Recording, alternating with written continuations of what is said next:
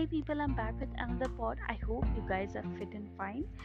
So today I'm really very happy. It's almost quarter to three, and I, I was reading an article and I came through a beautiful judgment delivered by Supreme Court, Honorable Supreme Court this morning, and uh, it's a happy moment for all the women in the country.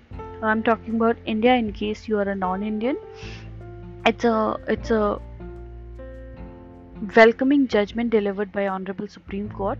And uh, this judgment is basically about the uh, women of a family. You know uh, uh the supreme court has given the right of succession to the daughters in the family. So earlier that is uh, before 2005 only the male members of the family were having the right of succession the right to acquire the ancestral property of their great grandfather to grandfather father up to four, four generation generation basically. So only the male members were having this right. In 2005 there was an amendment.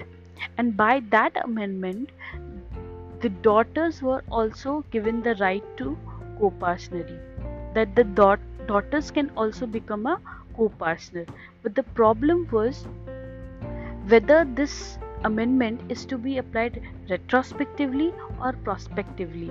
Because uh, then they uh, then the uh, then the problem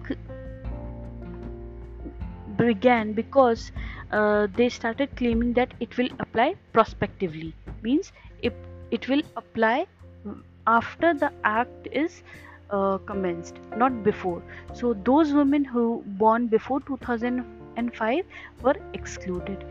So a petition filed in the supreme court. And now this judgment delivered by supreme court that the amendment which was made in 2005 is having a retrospective effect. Means irrespective of your birth irrespective of your age you will have a right to acquire ancestral property at par with the male members.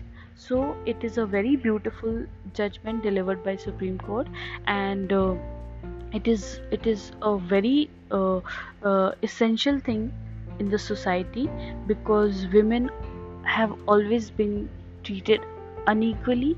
So it's a very welcoming judgment. I really uh, mm, show my gratitude towards the honorable supreme court and i think it's a very happy day for the women in the country.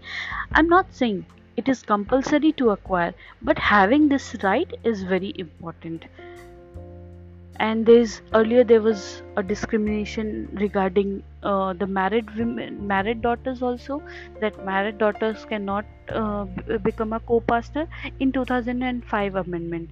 Now this has also been abolished. So it's a very um, good day for the girls. So let's celebrate let's cheers. I'm not saying see i'm not saying that it is against boys. No against the male no.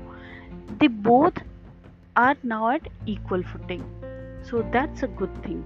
So mm, with this i'll end this audio with a promise that i'll be back soon. Till then take care. Bye bye